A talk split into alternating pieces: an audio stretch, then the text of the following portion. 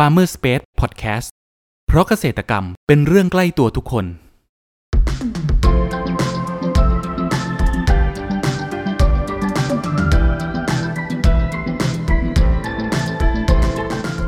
สวัสดีครับ ขอต้อนรับเข้าสู่รายการพันนานารายการที่จะทำให้คุณผู้ฟังได้สำรวจ และทำความรู้จักผลผลิตทางการเกษตรชนิดต่างๆ จากการสัมภาษณ์ผู้ผลิตไทยโดยตรง วันนี้อยู่กับผมนัทนัทพงศ์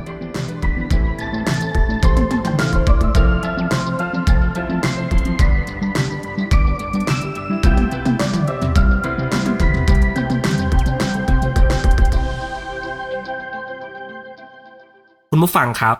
หากพูดถึงราชาแห่งผลไม้แล้วนั้น คงไม่มีใครไม่รู้จักอย่างแน่นอน ใช่แล้วครับ ทุเรียนเรียกได้ว่าเป็นราชาผลไม้ที่ได้รับความนิยมทั้งคนไทยและชาวต่างชาติ โดยเฉพาะอย่างยิ่งชาวจีน หลังจากได้กระแสนิยมอย่างล้นหลาม เกิดกระแสการจองลูกทุเรียน และต้นทุเรียนตั้งแต่ลูกยังไม่ออกผล ทำให้เกิดรายได้ ให้กับเกษตรกรชาวสวนทุเรียนเป็นอย่างมากทำให้เศรษฐกิจในประเทศนี้ดีขึ้นไปอีกด้วย แต่คุณผู้ฟังรู้หรือไม่ครับว่ากว่าจะได้ลูกทุเรียนมาแต่ละลูกนั้น เกษตรกรเขามีเทคนิคการปลูก และการดูแลเอาใจใส่อย่างไรบ้างสำหรับครั้งนี้ครับเราได้รับเกียรติจากเจ้าของสวนทุเรียนนนท์ยายละไมจังหวัดนนทบุรี ขอเสียงปรบมือต้อนรับพี่สำเริงด้วยนะครับ ครับก่อนอื่นอยากให้พี่ช่วยแนะนำตัวเพิ่มเติมให้กับคุณผู้ฟังได้รู้จักหน่อยครับอ๋อผมก็สำเริงคุณทองแสงนะครับอ่าเป็นเจ้าของสวนทุเรียนนนท์ยายละไมนะครับ อยู่ที่อ่าตำบลบางกลางอำเภอเมืองจังหวัดนนทบุรีส่วนตัวเองก็เป็นประธานศูนย์เรียนรู้นะครับ ของอำเภอเมืองนนท์แล้วก็เป็นผู้จัดการผู้จัดการแปลงใหญ่อ่าทุเรียนเมืองนนท์นะครับ แล้วก็เป็นประธานชมรมอนุรักษ์และฟื้นฟูทุเรียนอำเภอเมืองนนท์ครับผมอืม ครับพูดถึงการปลูกทุเรียนที่สวนของ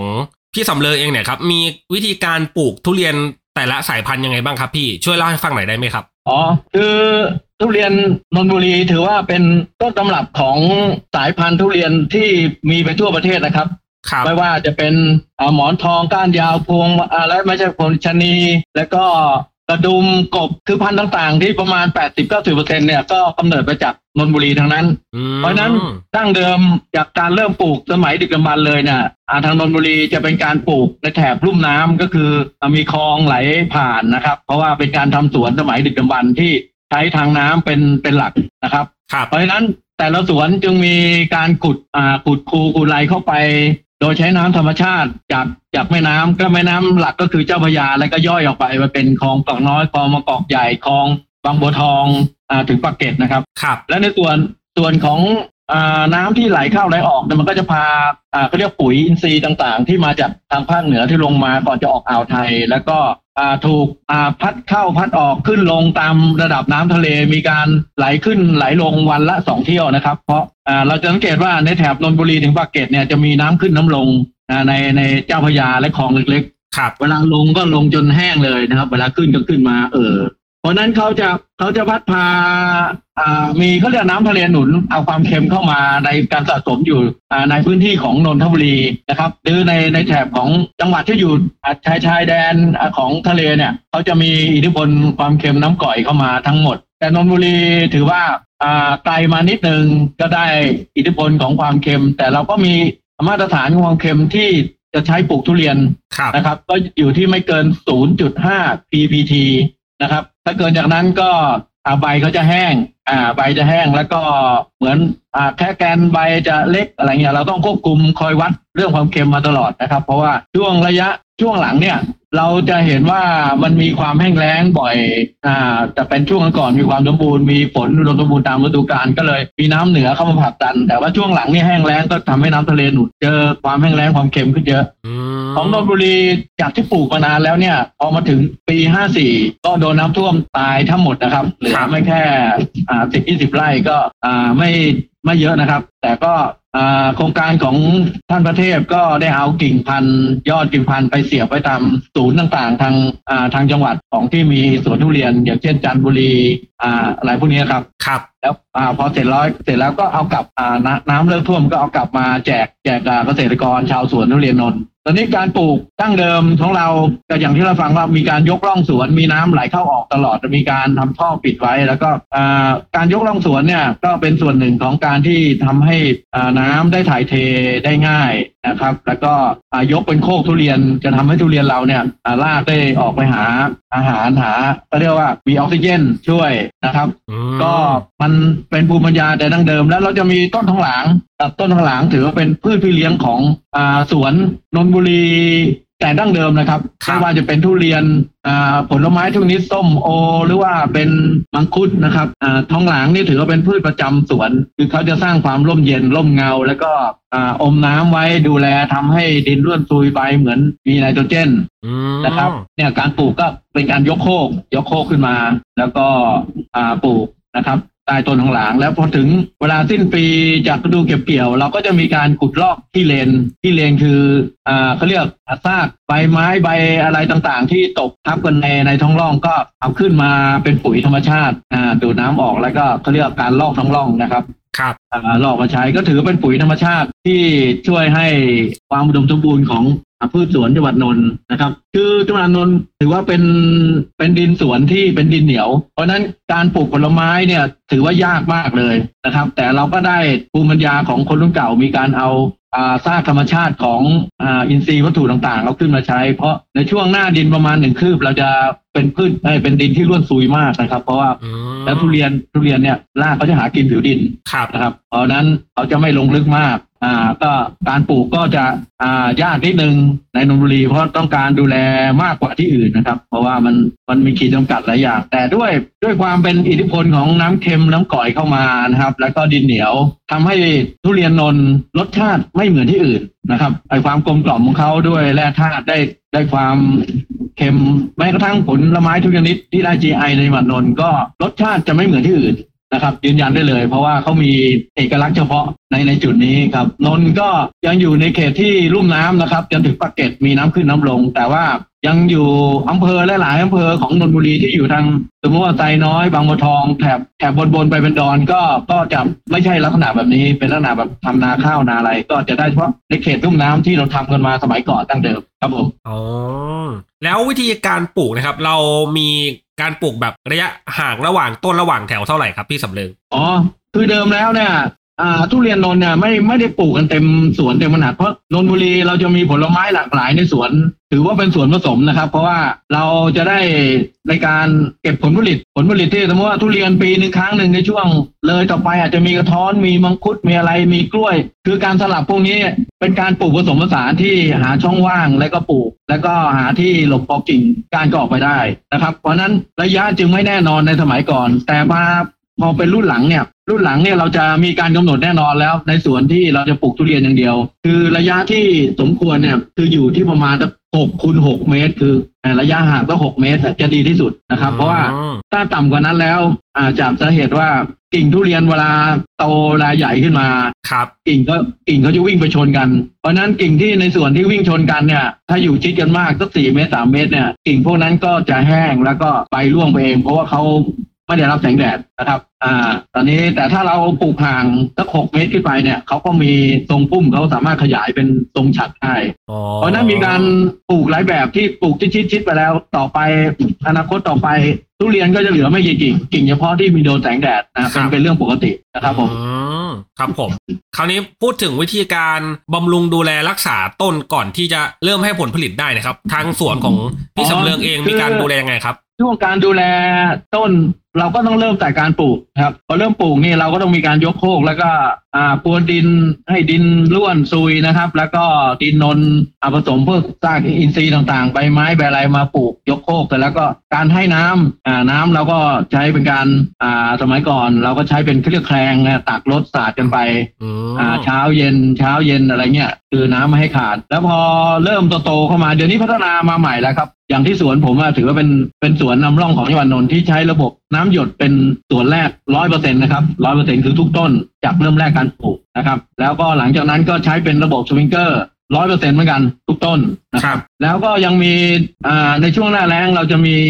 ทำสปริงเกอร์จากยอดทุเรียนน่ะทุกต้นเหมือนกันในสวนร้อยกว่าต้นเนี่ยเรามีสปริงเกอร์บนยอดสามารถเปิดแล้วเหมือนอ่าให้ความชุ่มชื้นได้ทั้งสวนเหมือนฝนตกนะครับ คือการดูแลเราต้องปรับไปตามสภาพเพราะมันมันไม่เหมือนจากเดิม ครับผมนะครับครับผมอืมแล้วเรามีการบำรุงให้ปุ๋ยยังไงบ้างครับ พี่สำเริงอ๋อคือทุเรียนนนท์เนี่ยต้องบอกเลยว่าเราส่วนมากจะปลูกแบบในระบบครอบครัวนะครับครอบครัวก็อ่าพ่อแม่ลูกตายายนะครับเพราะฉะนั้นการให้ปุ๋ยการให้ยาอะไรทุกอย่าง เราส่วนมากเราจะเน้นเป็นอินทรีย์นะครับ อินทรีย์คือพวกอ่าพวกบรรดาปุ๋ยคอกปุ๋ยอะไรหลาย ๆ อย่างครับ นะครับ ซึ่งใช้กันมาแต่เดิมปุ๋ยคอกปุ๋ยขี้ข้างคาว ปุ๋ยอะไรแล้วก็เป็นใช้หลักอินทรีย์ธรรมชาติเข้ามาช่วย นะครับแต่ในระยะช่วงหลัง พอทุเรียนอ่าดินเริ่มเปลี่ยนนะครับ ทุเรียนเรามีผลผลิตเนี่ยอ่าการให้ปุ๋ยหรือทุเรียนเราเยอะขึ้น เราต้องมีการปรับเปลี่ยนโดยการใช้อ่าปุ๋ยทางปุ๋ยอินทรีย์เคมี หรือว่าเป็นปุ๋ยน้ำหมักหรืออะไรเข้ามาช่วยและเสริมเสริมเข้ามาหมายพอเริ่มมีผลผลิต เราก็ต้องมีแร่ธาตุอย่างอื่นที่ที่เสริมเข้าไปเพื่อให้เกิดความสมบูรณ์ของต้นของลูกนะครับ ซึ่งอืมบางทีอ่าในปุ๋ยคอกอย่างเดียวมันก็ไม่มีในแร่ธาตุต่างๆไอ้พวกอ่าสิบห้าสิบหกแร่ธาตุครับเพราะฉะนั้นมันก็ต้องเลยมีการอ่าปรับเปลี่ยนเรียนรู้แล้วก็ศึกษาจากกลุ่มหลายกลุ่ม แล้วก็มาอ่าพัฒนาในสวนนะครับ เพื่อใช้ในการเจริญเติบโตครับผมครับแล้วปัจจุบันนี้ที่ส่วนของพี่สำเริงเองเนี่ยมีทั้งทุเรียนก้านยาวพวงมณีแล้วก็หมอนทองเลยใช่ไหมครับ ในการปลูกใช่ครับใช่ครับอืม แล้วแต่ละสายพันธุ์ที่ผมพูดมาเมื่อกี้ครับพี่เรามีการเขาเรียกว่ากว่าจะได้เก็บผลผลิตเนี่ยใช้เวลาปลูกประมาณกี่ปีครับอ๋อครับ คือเริ่มต้นจากที่เอาอย่างสวนผมอ่าเริ่มปลูกหลังจากน้ำท่วมนะครับ ตอนแรกปลูกก็มาก่อนแล้วประมาณห้าปี พอน้ำท่วมก็ตายหมดครับตายหมดก็เริ่มปลูกใหม่ตามโครงการประเทศก็ได้รับกิ่งพันธุ์แจกจากโครงการ เราก็ถือเลิกอ่านะ ตอนที่ปลูกเลยเอาพูดง่าย12สิงหาเลย55เพราะว่าเราจะได้ถือเป็นสมฤกษ์แล้วนับเป็นง่าย เพราะแต่ก่อนปลูกมันอ่าประปรายว่างก็ปลูก ไม่ว่างก็ไม่ปลูกเลยไม่รู้ว่าต้นนี้อายุเท่าไหร่ครับตอนนี้เลยปลูกเท่ากันหมดเลยพอเท่ากันหมดเราจะรู้แล้วว่าอ่าพอดีถ้าปีที่ห้าเนี่ย ทุเรียนเนี่ยเริ่มมีผลผลิตแล้วอ๋อพวงมณีที่ได้แล้วแจกมาก็เหมือนกันครับอยู่ที่หกหกถึงเจ็ดปีแล้วต้นเขาก็โต ครับแต่การดูแลก็ยังระยะการให้ผลส่วนพวงมณีก็อยู่ประมาณเก้าสิบถึงหนึ่งร้อยวัน เพราะนั้นทุเรียนนนเนี่ยไม่ต้องกลัวครับ ว่าจะเจอทุเรียนอ่อน เพราะเราอ่าปัดดอกหรือการดูแลแบบครอบครัวเนี่ย เราจะเขียนป้ายติดไว้เลยนะว่าเราอ่าได้ปัดดอกเมื่อไรได้ดอกบานเมื่อไรเราจะดูแลกันแบบคือแบบเป็นการปลูกทุเรียนแบบปราณีตนะครับ แบบมันแทบจะนอนเฝ้ากัน การดูแลมันเลยทั่วถึงนะครับ มันไม่ได้เป็นไอปริมาณมากครับผมอืมแล้วพอเขาเรียกว่า พอเราปลูกไปสักพักเนี่ยพี่ เราเคยประสบปัญหาในเรื่องของโรค หรือว่าแมลงรบกวนทั้งทั้งสามชนิดเลยไหมนี้เลยไหมครับอ๋อมีครับคือแรกๆมาปลูกมาสี่ห้าปีเนี่ย เราจะบอกเลยว่าระบบสวนเราเป็นจะเป็นระบบแบบดั้งเดิม และไม่เราไม่เคยใช้ยาฆ่าแมลงไม่เคยอะไร มันเป็นจะมีความสมบูรณ์มาก แต่แต่พอช่วงหลังมาเริ่มมีเอาบอกตรงว่ามันเปลี่ยนจากสวนเป็นที่อยู่อาศัยครับนะครับ มันเริ่มมีความแห้งแล้งอะไรหลายอย่างเข้ามาเขาเรียกความเจริญนะครับ แต่ผมเรียกว่าความไม่เจริญนะเพราะว่ามันก็เอาตะพานสิ่งไม่ดีเข้ามา เพราะฉะนั้นเริ่มเปลี่ยนแล้วครับ การเริ่มมีแมลงที่แปลกๆที่เราไม่ค่อยเคยมีก็มาเจอนะครับ อย่างเพี้ยจักจั่นฝอยเพี้ยไฟลายแดงเนี่ย ธรรมดาของเราไม่ค่อยน้อยมากครับที่สวนเดิมพอช่วงหลังเนี่ยเราก็มาดูพอเกิดการเปลี่ยนแปลงเราก็ต้องค่อยแก้ไขทีหนึ่งนะครับ โดยการที่หายามาฉีด แต่เราจะไม่ฉีดเป็น ตารางนะครับเพราะเราฉีดแบบแก้ไขคือเจอเราก็ฉีดอืมเพราะว่าเกษตรกรชาวสวนนะครับเอ่ออย่างสวนเราไม่ได้ใช้นะสวนอื่นเขาอยู่ไกลๆเขาใช้เคมีทั้งหมดเลยฉีดไล่ฉีดไล่แต่สุดท้ายก็ลงมาอยู่ที่เรา ที่เราไม่ฉีดก็เป็นที่พักอาศัยของพวกแมลงพวกศัตรูพืชพวกนี้นะครับครับมันเลยทำไปทำมาก็เอ่อต้องหาวิธีป้องกันเตรียมตัวตลอดเลยครับเอ่อต้องศึกษาเกี่ยวกับยาแมลงครับผมอ๋อคุณผู้ฟังครับ เรามาพักฟังสิ่งที่น่าสนใจกันก่อน แล้วมาพูดคุยกันต่อในช่วงต่อไปกับ Farmer Space Podcast เพราะเกษตรกรรมเป็นเรื่องใกล้ตัวทุกคน สวัสดีค่ะหัวหน้า มีออเดอร์จากลูกค้ารายใหญ่สั่งของมาอ่าลูกค้าอยากได้สตรอเบอรี่ 50 ตัน GAP ยังไงรบกวนคุณจัดการออเดอร์นี้ให้ผมด้วยนะ ได้เลยค่ะ สวัสดีค่ะ ไล่คุณสมศักดิ์ใช่ไหมคะ เออใช่ครับพอดีอยากจะสั่งสตรอเบอรี่ 50 ตัน ไม่ทราบว่าคุณพี่จะจัดหาให้ได้ไหมคะ อ่าช่วงนี้สตรอเบอรี่หมดนะครับ เอาเป็นตะขบไปก่อนได้ไหมครับ สวัสดีค่ะคุณพี่มีเลยครับ ฮัลโหล สวัสดีค่ะ พอดีทางเราอยากจะสั่ง หมด ไม่มีเลยจ้า หมดเลยครับ หมดครับหาไม่ได้เลยช่วงนี้บอกมีเลยจ้ายามนี้เก็บเกี่ยวไปทันเพื่หมดทุกผลไม้เลยเจ้า ไม่มีสัญญาณตอบรับจากหมายเลขที่คุณเรียก หากคุณเป็นคนหนึ่งที่มีปัญหาในการจัดหาผลผลิตทางการเกษตรแล้วแล้วก็ ลองให้เราช่วยสิ ด้วยครอปเปอร์ระบบจัดหาผลผลิตทางการเกษตร ที่ช่วยให้คุณวางแผนการจัดซื้อ รวมถึงสำรวจราคาผลผลิต จากเกษตรกรทั่วประเทศได้อย่างสะดวกและมีประสิทธิภาพ ติดต่อให้เราช่วยจัดหาได้เลย โทร 093 317 1414 ย้ำ 093 317 1414 เรื่องจัดหาผลผลิตไว้ใจเรา ขอต้อนรับคุณผู้ฟังเข้าสู่ Farmer Space Podcast ในช่วงครึ่งหลังนี้นะครับ คราวนี้ครับพี่ด้วยความที่ว่า เอ๊ะกว่าจะแบบได้ผลผลิตก็ยาวนานเนี่ย คราวนี้ผลผลิตที่ออกมาเนี่ยครับ เราจำหน่ายในราคาเท่าไหร่บ้างครับ แต่ละสายพันธุ์นะครับพี่ อ๋อ คือทุเรียนนนท์เนี่ยดั้งเดิมเนี่ยก็แพงมาแต่ก่อนแล้ว แต่ก็ไม่แพงขนาดนี้นะครับ ในช่วงที่ก่อนน้ำท่วมก็ แต่ก่อนขายเป็นลูกครับ ลูกนึงก็อ่าพันห้าสองพันสามพันนะการยาวประมาณสามพันสมัยก่อนนะครับอ่าครับอย่างอื่นก็พันพันกว่าบาทอ่าถูกที่สุดก็อยู่แปดเก้าร้อยนะตามความสวยความความอร่อยแต่ละสายพันธุ์แต่พอช่วงห้าสี่มาน้ำท่วมหมดเนี่ยถามว่าทุเรียนนนท์ไม่มีให้บริโภคเลย หายากจึงกว่าทองอยู่เพราะว่าหายไปห้าปีตอนนี้ความต้องการที่สูงมากสูงมากคือแฟนพันธุ์แท้รุ่นเก่าเขาบริโภคทุเรียนเนี่ยอ่ามันก็เกิดมันมีราคาแพงแบบทำนองว่ามีตรงไหนก็เอา อ่า มันเลยมีการกำหนดแต่ก่อนคือหมอนทองเนี่ยให้ถึงลูกละห้าพันนะครับโอ้ลูกละห้าพันนะครับ แล้วอ่าก้านยาวนี่ก็สองหมื่นสามหมื่นสี่หมื่นตามแบบคือมันน้อยมากนะครับ เพราะฉะนั้นความต้องการที่สูงแล้วการให้ราคามาแต่แรกมันก็เลยทำให้อ่าทุเรียนโดนเรามีราคามาจากนั้นมา แต่พอมอมาช่วงระยะหลังมาระยะหลังมาเนี่ยคือสักสองสามปีผลผลิตเริ่มเริ่มเยอะอะไรก็เราก็เลยมาปรับเปลี่ยนครับนะปรับเปลี่ยนของอ่าราคา ครับผโดมยอ่าเราจะใช้ว่าเป็นกิโลแทนนะครับ เพราะว่าอ๋อเราก็ประมาณการให้มันอยู่แบบอ่าก็เรียกยุติธรรมที่สุดคือบางครั้งผู้บริโภคอ่าเขาได้ลูกเล็กเนี่ยเขาจะไปเสียห้าพันก็น่าเกลียดนะครับ ลูกใหญ่ก็ก็เลยทำมาเป็นกิโล เพราะฉะนั้นคนที่ได้ลูกเล็กเขาก็ได้ถูกไป ก็เอากิโลละหมอนทองกิโลละประมาณหนึ่งหนึ่งพันถึงถึงพันห้าร้อยนะครับ หมอนทองนะครับโอ้แล้วก็พวงมณีก็หนึ่งพันถึงหนึ่งพันสองส่วนก้านยาวก็โลละห้าพัน นะครับผมซึ่งก้านยาวนี่น้อยมาก เพราะว่าผลผลิตก็น้อย แล้วก็เอ่อน้อยมากปีแล้วมีร้อยกว่าลูกทั้งจังหวัดนนท์นะครับอืครับมเพราะฉะนั้นไม่พอครับ และปลูกยากติดยาก แล้วก็ทั้งจังหวัดนนท์จากการสำรวจ GI แล้วเนี่ย ทั้งจังหวัดนนท์อ่ามีทุเรียนแค่ประมาณเก้าพันกว่าลูกนะครับอ่าเนี่ยแหละจากสำรวจตอนที่เป็นลูกเล็กๆครับ แต่ว่าพอโตแล้วมันก็ลดน้อยลงไปอีก เพราะฉะนั้นก็ยังมีถือว่าปริมาณก็ยังไม่เยอะ ผู้บริโภคก็ยังเป็นในกลุ่มที่อ่ากลุ่มที่แบบ หลักๆที่เคยผู้บริโภคอ่าแฟนมันธุ์แท้นะแต่ครับอ่าผู้บริโภคด้านนอกก็ไม่ค่อย ก็ยังแบบไม่ค่อยได้ได้ลองชิมของทุเรียนนนท์ครับผมอืมครับผมอันนี้อย่างช่องทางการจำหน่ายของที่สวนพี่สำเริงเองเนี่ยมีช่องทางจำหน่ายที่ไหนบ้างครับอ๋อเราของเราทำเป็นกลุ่มชมรมนะชมรมของทุเรียนเมืองนนท์เนี่ยเราจะรวมมันทุกอำเภอ นะเป็นชมรมมาเลย แล้วก็จะมีอบจเกษตรทางเกษตรจังหวัดช่วยช่วยนำหนุนในการอ่าประอ่าเอาประชุมการอบรม แล้วก็หาช่องทางตลาดก็มีทั้งทั้งออนไลน์ แล้วก็มีเปิดทั้งอ่าตามแต่ก่อนก็มีเปิดขึ้นตามห้างตามรายประมูลเพื่อโปรโมทแล้วก็ตามสถานที่นะการขายพวกตามวัดตามอะไรเนี่ยเขาก็มีไปเปิดเพื่อจะให้ เกษตรกรได้ไปขาย แต่ส่วนมากลูกค้าเนี่ยจะเป็น walk in เข้ามาที่สวนมากกว่า คือสวนใครคนมันเข้ามาตัดเอง เขาจะได้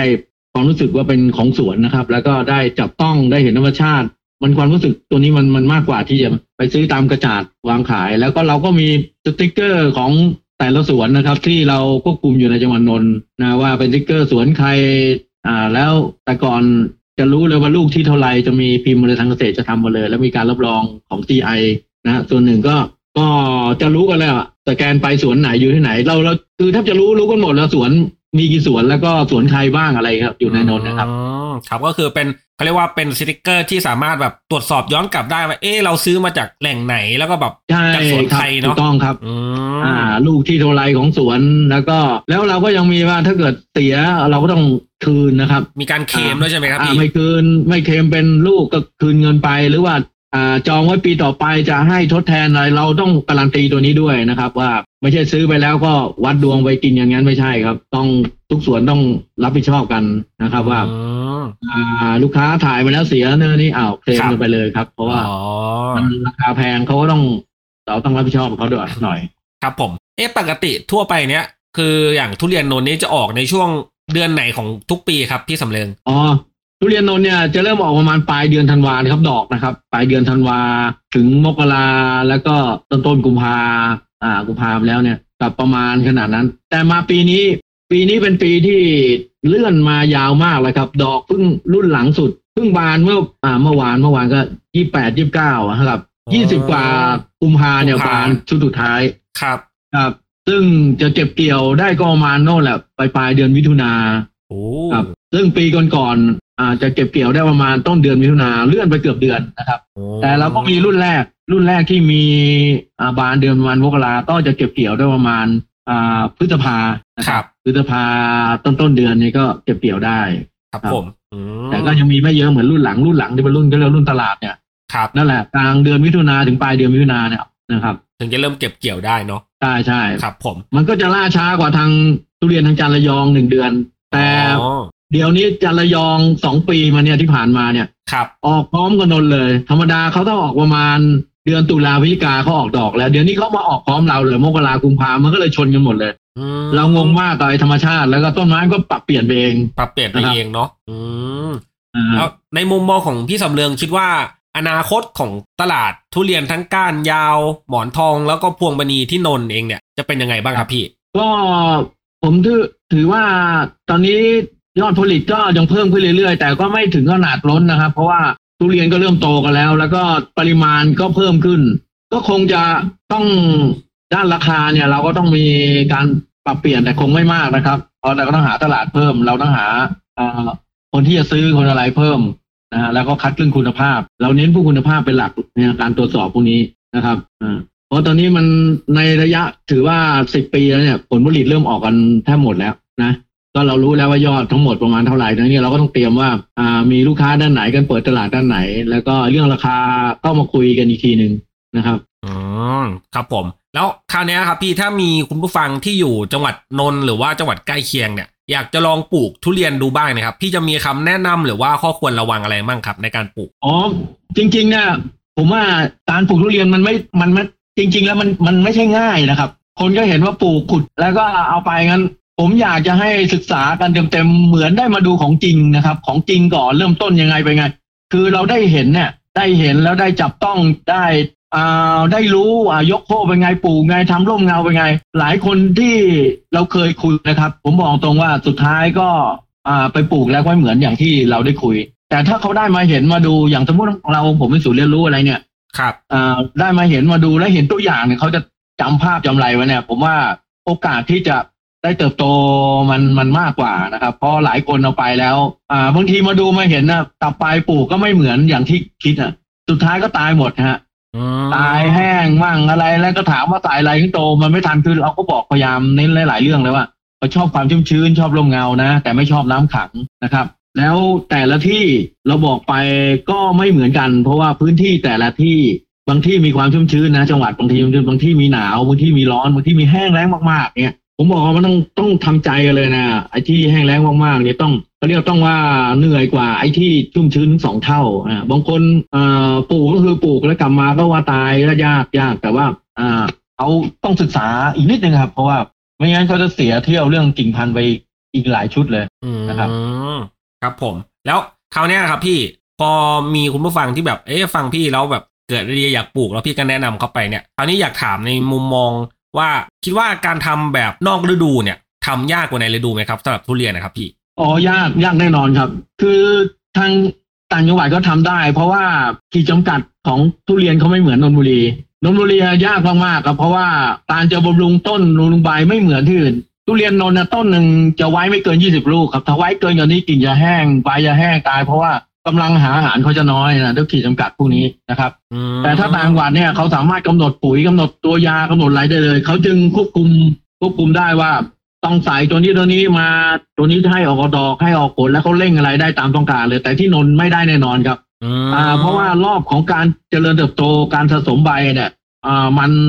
มันไม่เหมือนกันนะครับ ทุเรียนกว่าจะออกดอกออกออกดอกได้เนี่ยต้องสะสมใบถึงสามถึงสี่ชุดนะครับ มันมีลึกไปกว่านั้นว่า ทำไมต้องสะสมเยอะอ่าใบมันรุ่นเพราะว่าเวลาเขาออกดอกเขาจะทิ้งใบชุดหนึ่งแล้วอ่าเวลามีผลเล็กเขาจะทิ้งใบชุดหนึ่งครับอืมเพราะฉะนั้นไอใบที่เหลือจะเป็นพี่เลี้ยงพี่เลี้ยงพี่เลี้ยงแต่ถ้าเขาทิ้งหมดเลยไม่มีใบเนี่ยพอแตกไปออกปุ๊บตอนนี้เขาจะทิ้งลูกหมดเลย ครับผมอืมนั่นแหละมันมันมีอะไรละละเอียดที่เยอะมากบางทีผมแค่ผมปลูกเองเนี่ยมันแหมเราสะสะสมประสบการณ์มาตั้งสิบห้าปีเนี่ยครับจริงๆเราจะใช้เวลาบอกกันแค่ แค่นี้เราไปทำเองก็ยากมากครับเนาะแต่ว่าอืมเราต้องใส่ใจแล้วก็คือเรียกว่าตั้งใจจริง ๆ นะแล้วก็อ่าคือได้เห็นได้รู้เก็บเกี่ยวประสบการณ์แล้วเราค่อย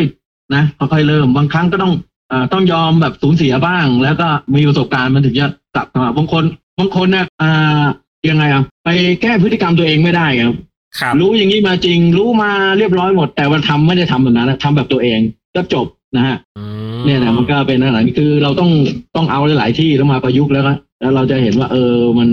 สิ่งที่ถูกมันเป็นไง แล้วแต่ละที่ไม่เหมือนกันเขาปลูกยังไงเงี้ยครับครับผมนะต้องต้อง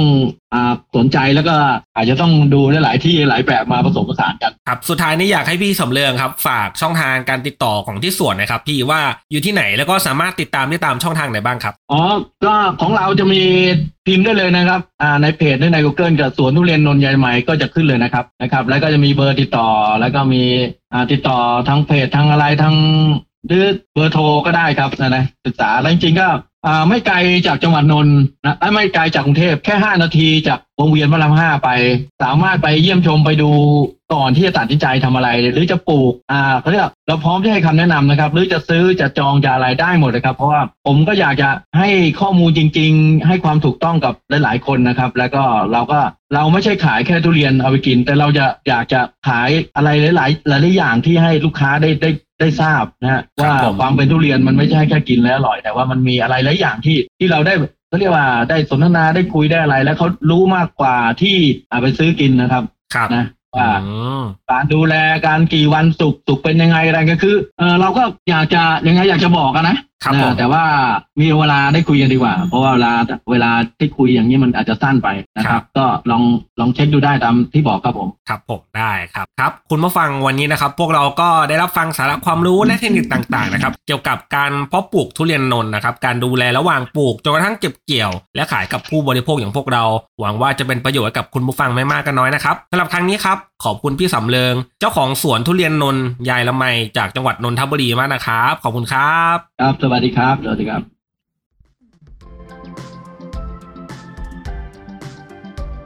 คุณผู้ฟังคนไหนสนใจหรืออยากสอบถามรายละเอียดเพิ่มเติม สามารถแสดงความคิดเห็นผ่านช่องทางที่คุณผู้ฟังกำลังรับชมอยู่ได้เลยนะครับ หรือหากใครสนใจหาซื้อผลผลิตทางการเกษตร จากฟาร์มเกษตรกร ก็สามารถติดต่อเราได้ที่เบอร์ 1414 แล้วพบกันใหม่กับ Farmer Space Podcast ใน EP ถัดไปเร็วๆนี้ เพราะเกษตรกรรมเป็นเรื่องใกล้ตัวทุกคน สวัสดีครับ